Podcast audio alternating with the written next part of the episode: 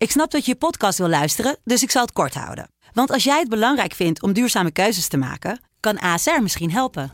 Nou hoor ik je denken, hoe dan? Nou, bijvoorbeeld bij het duurzaam herstellen van schade. Of de premies die we beleggen volgens ons duurzaam beleggingsbeleid. Dat bepaalt waar we wel en juist niet in investeren. Wil je meer weten over welke duurzame keuzes ASR maakt? Ga dan naar asr.nl slash duurzame keuzes. ASR doet het. Zo, dan kan je nu lekker naar je podcast luisteren. Bart, heb jij wel eens gehoord van een escort service in de gevangenis? Nee, daar had ik nog nooit van gehoord totdat jij mij met, met filmpjes langskwam die je had gevonden op TikTok. TikTok vond het nodig om met dit filmpje voor te schotelen. Het verhaal dat ik ehm, dates doe voor de, zowel sugar daddies als voor de mensen die vastzitten. Ja, en het gekke is, jij kwam ermee op de redactie en toen dacht ik, wat hebben we nou eigenlijk? Wat is dit? Een dame die dus afspraken doet met gedetineerden en met sugar daddies. Mannen, oudere mannen vaak, die jongere dames betalen om een relatie met ze te hebben. Ja, en toen gingen wij rondvragen binnen het gevangeniswezen. En toen hoorden we heel veel gekke dingen en heel veel zorgen. En toen hebben we heel lang ons best gedaan om contact te krijgen met deze vrouwen. En uiteindelijk lukt het. Je luistert naar Radio Ramkraak, de wekelijkse misdaadpodcast van Leeuwarder Courant en Dagblad van het Noorden. Iedere week praten de misdaadverslaggevers van deze kranten je bij over misdaad in Noord-Nederland. Mijn naam is Jeroen Kelderman en ik zit hier vandaag met Bart Olmer en twee speciale gasten. Kunnen jullie jezelf even voorstellen? Jazeker, um, ik ben Tanja. Um, ik zit hier namens ons eigen bedrijf, Binnen de Muur. En dat is een eigen bedrijf voor uh, gedetineerden te helpen resocialiseren in de maatschappij. Wie zit er naast je? Ik ben Jennifer, ik ben uh, vriendin van Tanja. Uh, we kennen elkaar nu, denk ik, uh, drie à vier jaar. En nou goed, Tanja kwam met dit idee en we zaten toen even samen aan tafel. En nou, toen kwam Tanja van, wat denk je hiervan? Toen zei ik, ja, leuk, laten we dat eens doen. En zo hebben we eigenlijk alles op papier gezet. En dan zijn we op de naam Binnen de Muur gekomen. En zo zijn we eigenlijk een eigen Want die bedrijf. website is begin deze maand online gekomen, hè? Jazeker. Oké. Okay. Ja, www.binnendemuur.nl. Oké. Okay.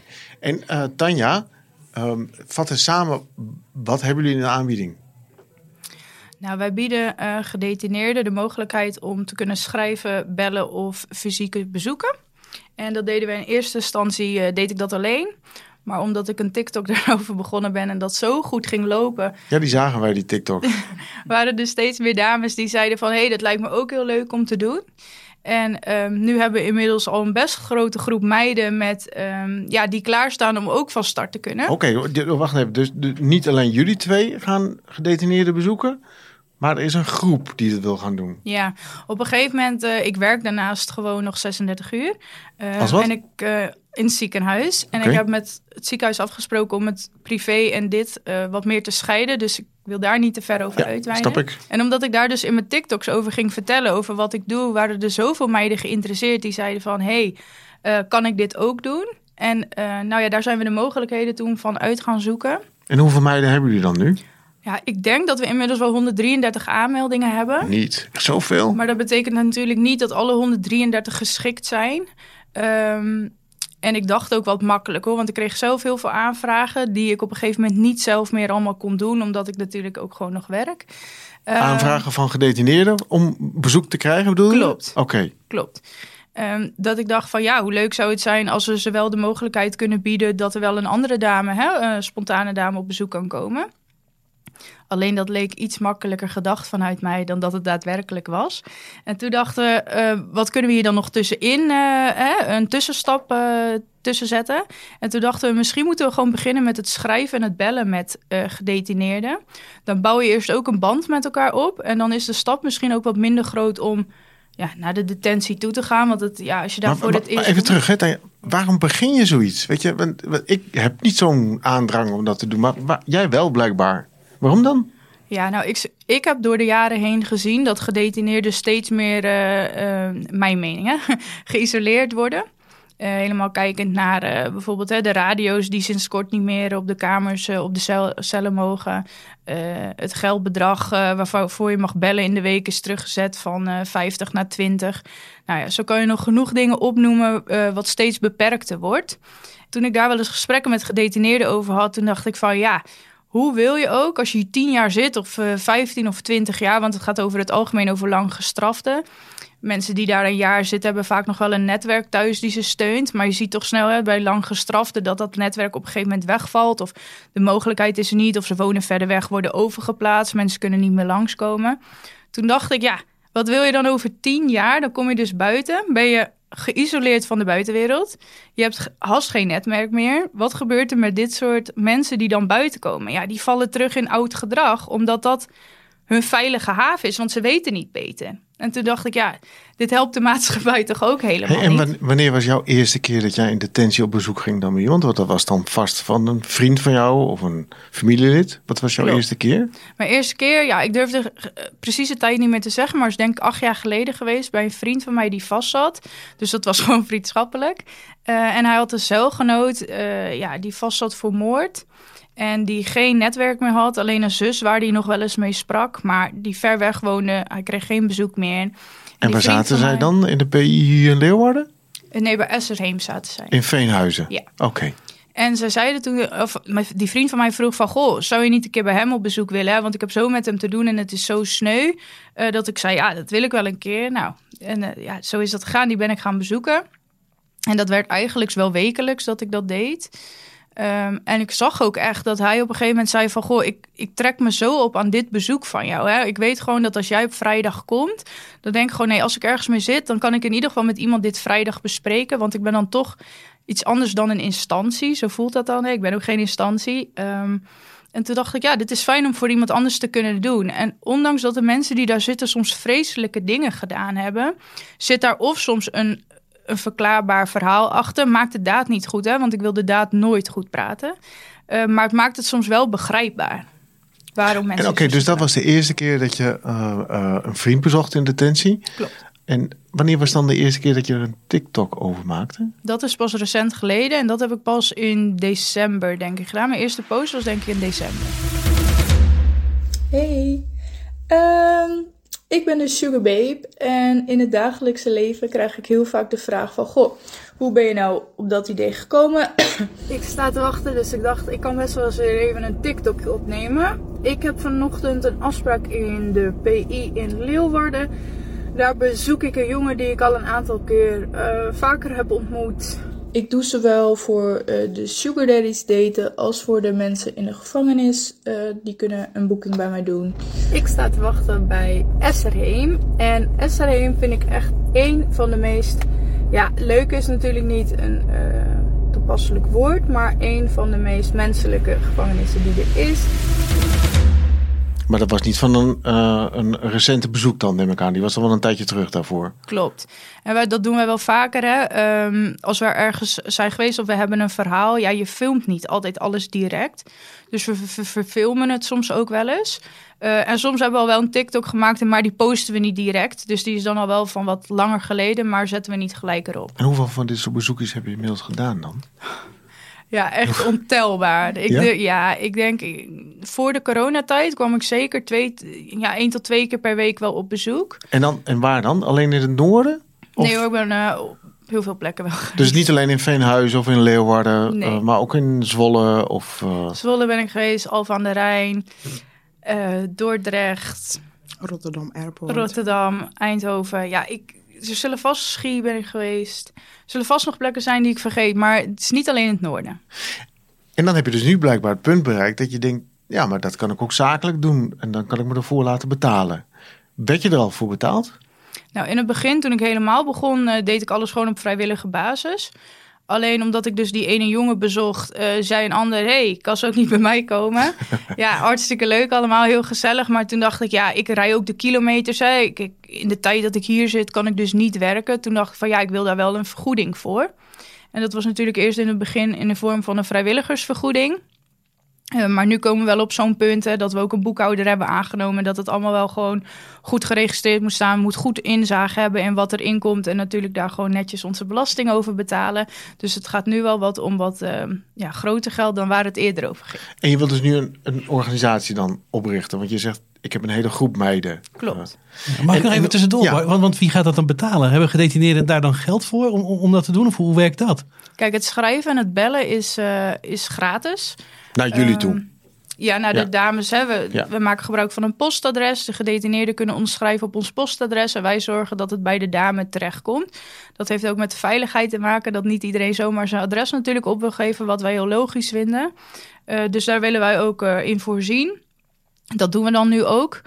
Ehm, maar ja, met een grotere groep dames dus. Maar Even terug naar die vraag van, want hoe betalen gedetineerden? Want dat is was Ja. de vraag van Jeroen. Ik zat even te denken, heb ik die nou gehoord? Nee, dacht ik. Nee, heb die heb ik niet dus beantwoord. Nee. Nee. Eh, ja, gedetineerden zullen dat zelf moeten betalen. Dus het schrijven Ja. en bellen is gratis. Maar de detentie bezoeken, en dat is dan gewoon in een vorm... en dan hoeven we niet over grote bedragen eh, te hebben...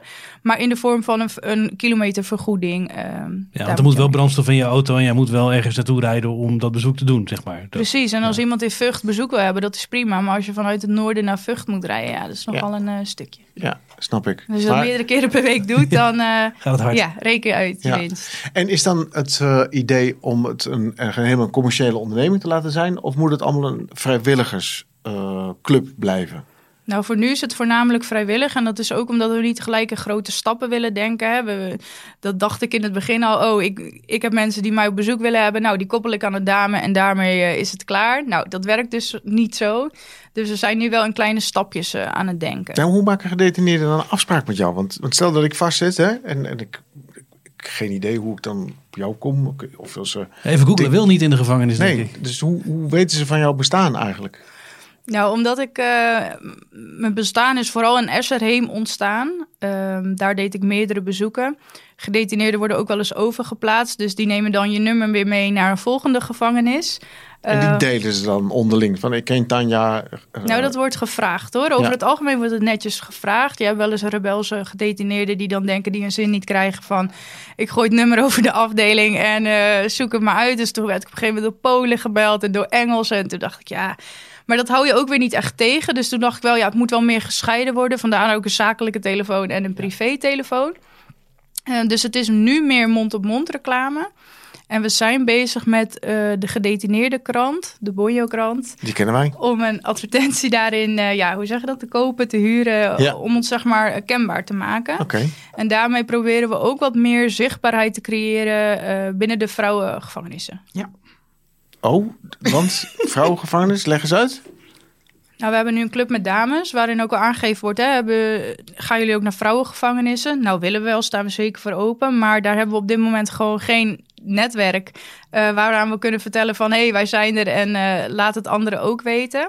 Dus we proberen op die manier ook eh, ja, vrouwen daar te benaderen, omdat we dus te horen hebben gekregen dat er dus best wel vraag naar is. Nou zijn jullie een, een, een club van vrouwen. Mag ik mij als man dan ook aansluiten om gedetineerden te gaan bezoeken? Zeker, iedereen mag zich aanmelden. Kijk, uiteindelijk als het om een fysiek bezoek gaat, ja, als de gedetineerde betaalt, wie be- betaalt, bepaalt. Zo zie ik het dan maar. Eh, ja, als een mannelijke gedetineerde vraagt van ik wil wel een vrouwelijke gedetineerde. Ja, ik denk dat die kans sneller is dat er een match is dan dat er een man-man eh, is. Maar ik denk dat voor de vrouwengevangenis het beide kanten wel opwerkt. Hè? Voor, eh, ja, die zullen of bezoek van een man willen, maar misschien ook wel akkoord zijn met bezoek van een vrouw. Nu ben je een bedrijf begonnen hè? en jouw compagnon zit naast jou. Wat, wat gaat jouw rol worden binnen het bedrijf? Nou goed, ehm, ik ben afgestudeerd als eh, social worker. Want jij hebt ook een baan hiernaast. Ik heb ook een baan Waar- oh, hiernaast, je ja. werkt als? Ook als maatschappelijk werkster. Oké. Ja. Mogen we de organisatie noemen? Nou, nog liever niet. Waarom niet? Waarom eigenlijk niet? Omdat ik dat nog wel even gescheiden wil houden. En eh, dan moet ik nog even, ja... Ik denk niet zozeer dat dat aan ons ligt. Kijk, wij, eh, wij zijn van nature heel open. Je mag van mij echt alles weten. Alleen, ik denk nog niet dat, eh, dat de mensen om ons heen... en daar bedoel ik gewoon mee de wereld... in 2024 daar nog steeds niet aan toe zijn. Hè? Want over mijn TikTok, ik praat heel open over mijn TikToks... maar als je soms de reacties ook ziet... mensen hebben gewoon ja, geen respect meer. Er is gewoon niet meer een, een, een schrift in wat je wel en niet kan zeggen. Ehm, dat zie ik ook op mijn werk. Mijn werk staat eigenlijk in alles wat ik doe achter me. Maar willen het nog wel steeds gescheiden hebben. Want stel je voor als iemand Ja. er wat van vindt. Maar het is ook een ingewikkeld beeld, is het hè? Want eh, als we jou dan bekijken, eh, Tanja. Ja. Je hebt je werk als verpleegkundige. Je hebt dit initiatief, heb je. Maar je creëert ook eh, erotische content online. Je hebt een 18-plus eh, kanaal. En iedereen zou kunnen denken... Oh, maar hebben ze dat dan ook in de aanbieding? Mhm. Hoe ver gaat de dienstverlening binnen de detentie? Nee, nee, nee, nee. Ja, nou, de mensen die eh, weten hoe het in de detentiecentra's gaat, zullen dan ook wel begrijpen dat het tegenwoordig zeker niet meer zo makkelijk gaat om op uh, BCT-bezoek zonder toezicht te komen. En even voor het bezoek zonder toezicht is een. Dan kun je in een aparte ruimte kun je, seksuele betrekking hebben met een gedetineerde. Maar dat is onder strikte voorwaarden is dat. Hè? Dat kan niet zomaar. Klopt. En ik zie het ook elke keer onder mijn TikToks posts terugkomen. Ik snap dat ik soms zelf zo'n beeld creëer, want ik doe natuurlijk meerdere dingen. Ik doe gewoon vooral de dingen die ik leuk vind. En dat het zo ver uit elkaar ligt, ja, weet je, dat is gewoon wat bij mij past. En iedereen mag daar wat van vinden. Dat vind ik helemaal prima, maar het maakt mij gelukkig. Um, ik doe er niemand kwaad mee. dus ik ga ook vooral door met hetgeen wat ik doe, maar ik probeer de dingen wel gescheiden van elkaar te zien.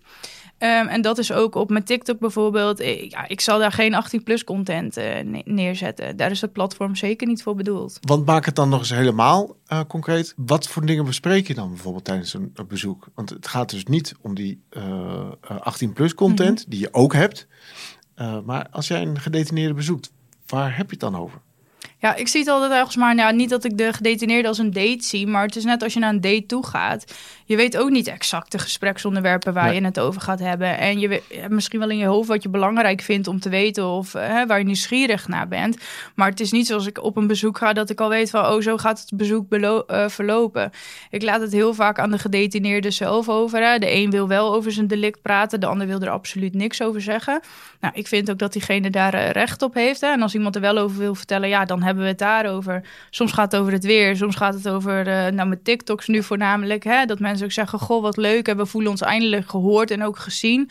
Ook omdat jullie nu interesse hebben van, goh, mensen zien nu ook een andere kant. En als ik dan van collega's hoor van, ja, Tanja, we waren altijd wel een beetje zwart-wit, van we dachten ook, ja, laat maar... Uh, wegrotten, om het zo maar even te zeggen, in een hokje daar ergens. Want we hebben iets gedaan wat niet kan.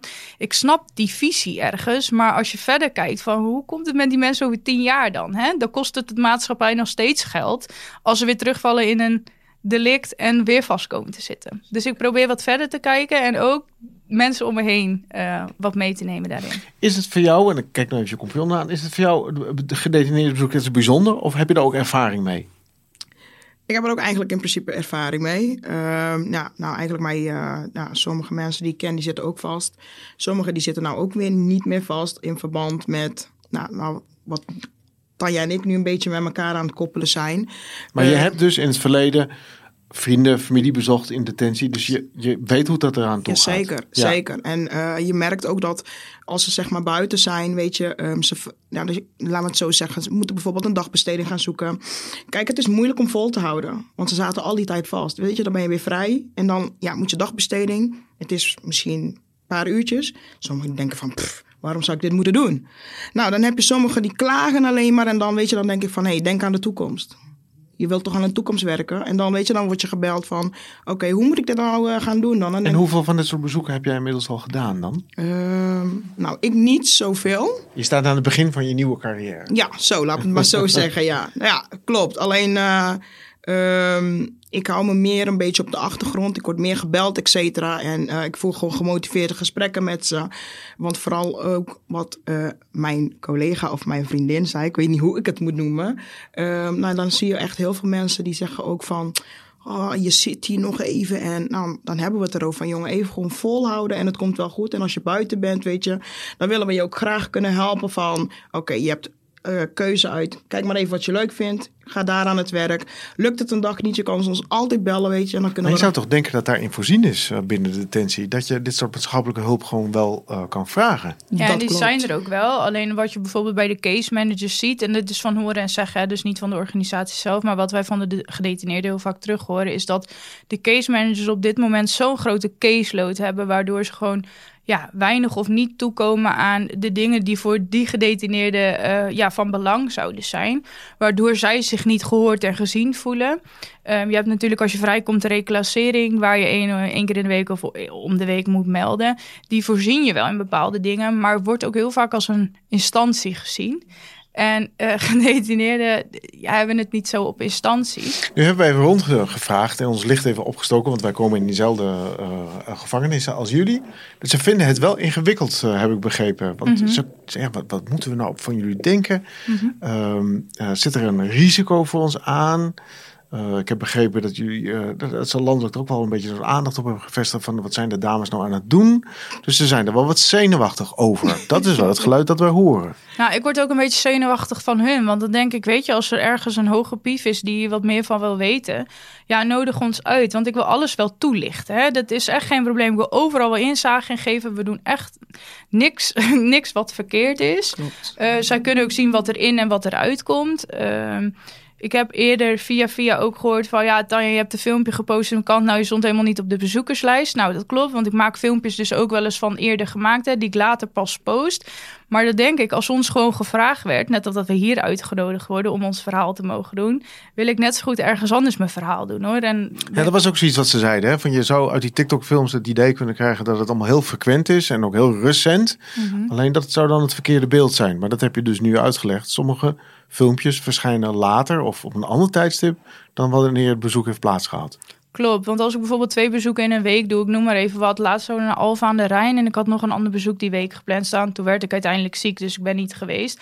Maar dan post je twee video's achter elkaar ja, werkt niet echt bevorderlijk voor je algoritme en je profiel. Dus kiezen wij er dan voor om het op een ander moment te posten. Of om eerst een andere post tussendoor te doen. Dus ja, dat heeft gewoon met de TikTok-strategie te maken. We, we, leven ook in een ingewikkelde tijd. Mhm. Eh, met zware uh, criminaliteit. Eh, mhm. waarbij ze ook aan de kant van het gevangeniswezen ook voorzichtig zijn. Van wie laten we binnen? Als je er heel cynisch naar zou kunnen kijken. Hè, dan zou je het systeem ook kunnen misbruiken. Door jullie te vragen om allerlei boodschappen tussen gedetineerden te, te laten verspreiden.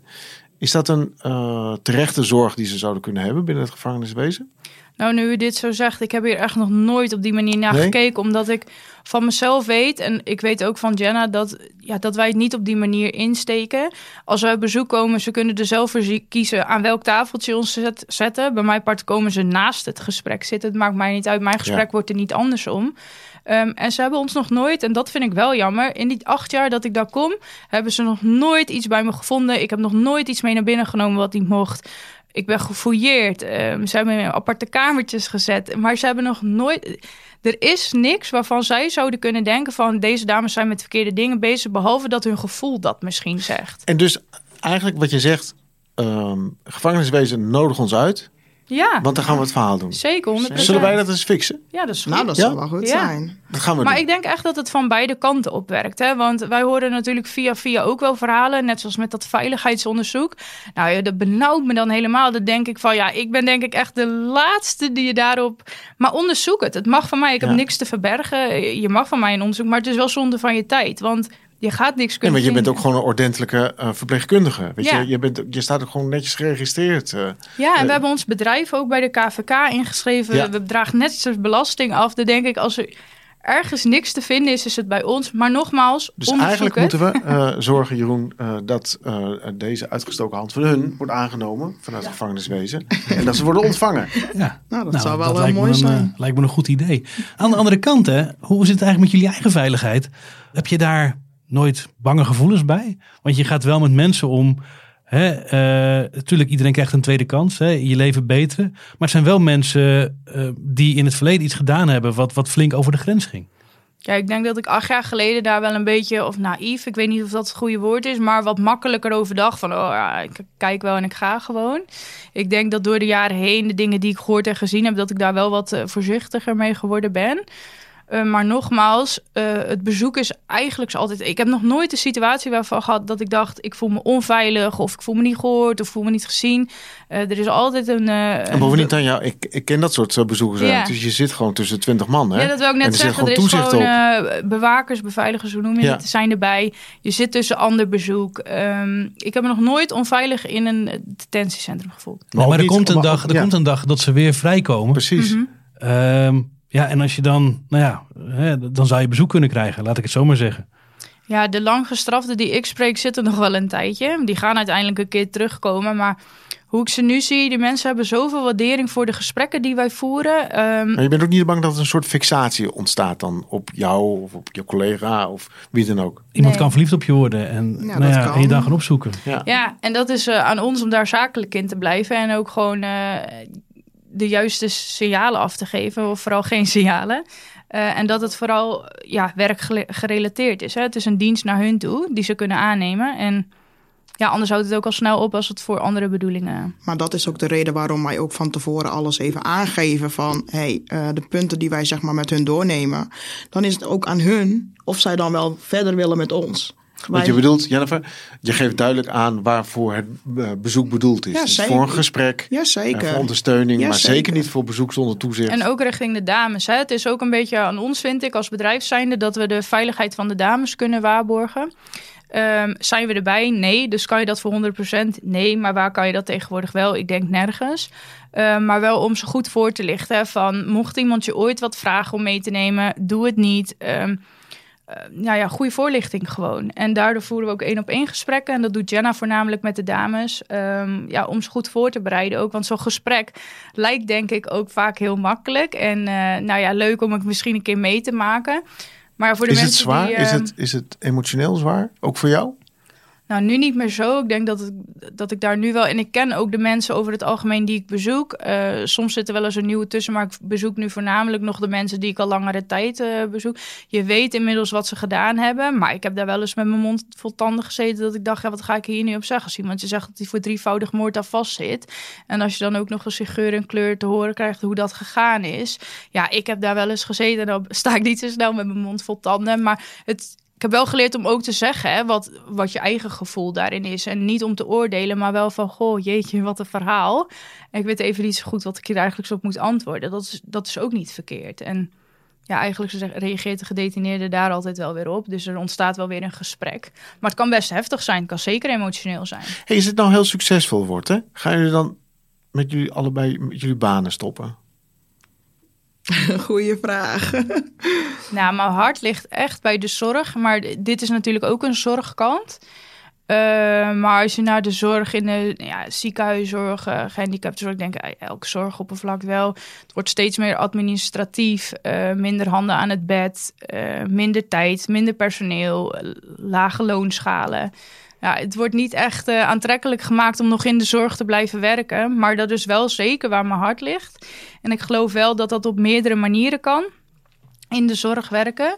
Dus zou ik er nu voor kiezen om ermee te stoppen? Nee, maar eh, ja, het moet wel aantrekkelijk blijven natuurlijk de inzet die je geeft... dat je er ook zoveel energie uit krijgt. Nou, maar jullie pakken het heel serieus op. Het is een bedrijf en een website, inschrijving bij de Kamer van Koophandel. ja, we dus krijgen er ook echt ademt- energie van. Ja, we Ja, maar- krijgen er ook Ja, maar van. alles ademt dat jullie er ook echt wel een commercieel succes van willen gaan maken. Zeker. Ja, zeker. Want ik ben zelf ook maatschappelijk werkster. En ja, weet je, ik, eh, ik hou ervan om mensen te helpen. En dit is ook wat ik echt wil doen.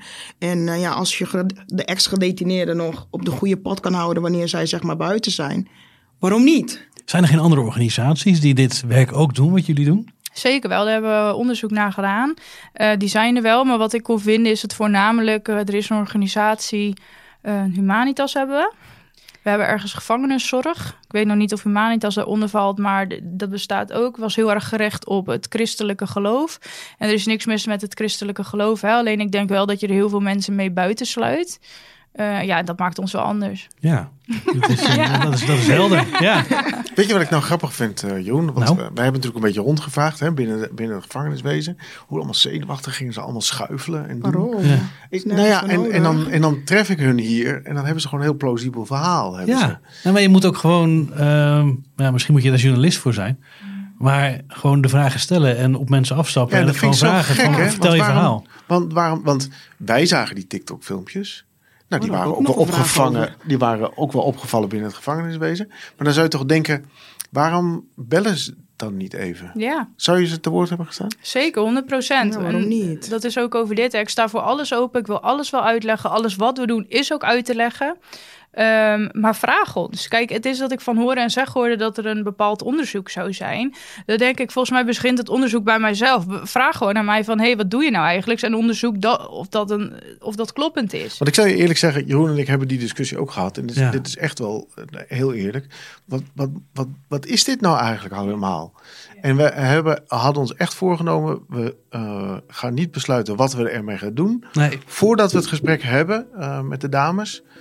Eh, dus dat is wel grappig. Nee, want we hebben dus het oordeel wel echt uitgesteld. Nou, dat is mooi. Maar Ja. mogen we ook weten wat nu het oordeel is? Of... Je bent te horen op Radio Ramkraak. Gefeliciteerd. Oh my god. Dit was Radio Ramkraak, de wekelijkse misdaadpodcast van Leeuwarden Courant en Dagblad van het Noorden. Iedere week praten de misdaadverslaggevers van deze kranten hierbij over misdaad in Noord-Nederland. De muziek die je hoorde werd gecomponeerd door Guido Keizer.